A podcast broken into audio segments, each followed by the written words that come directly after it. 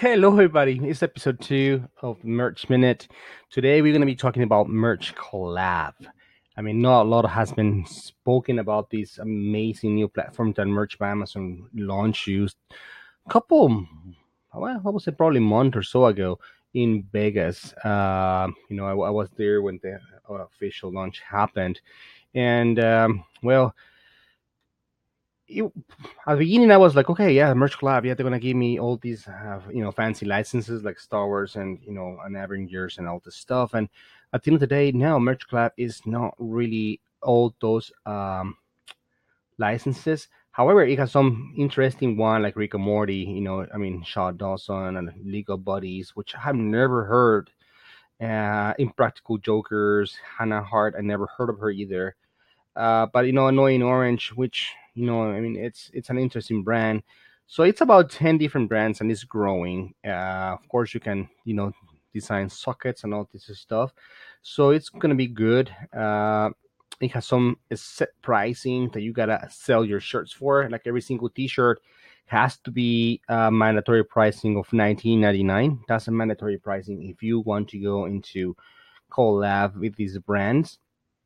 The hoodies have to be forty-one ninety-nine, sweatshirts thirty-four ninety-nine, long sleeves twenty-nine ninety-nine, and pop sockets got to be a fourteen ninety-nine. They give you some, um, uh, you know, design uh, objects that you can use in your in your shirts. Uh, you know, it has creative information that you gotta follow. You got some assets, so yes, it makes it a lot easier for you to uh, come up with designs.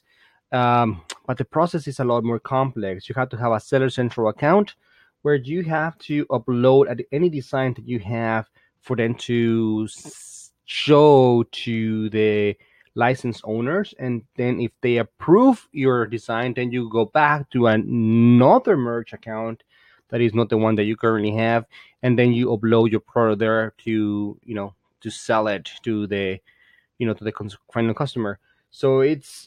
It's, I would say, you know, to some, it will probably sound like it's double work. And yes, in a way it is, because you got to first go to the approval process from the license owner to say, yes, this actually, you know, goes with my brand and I really want to see it.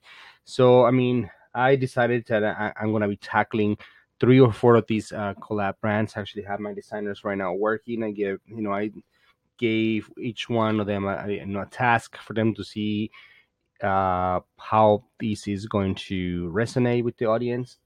And you know, I'm looking forward to making a lot more money on merch collab. And if you have any questions, hey, see you in my Facebook group. Have a good day.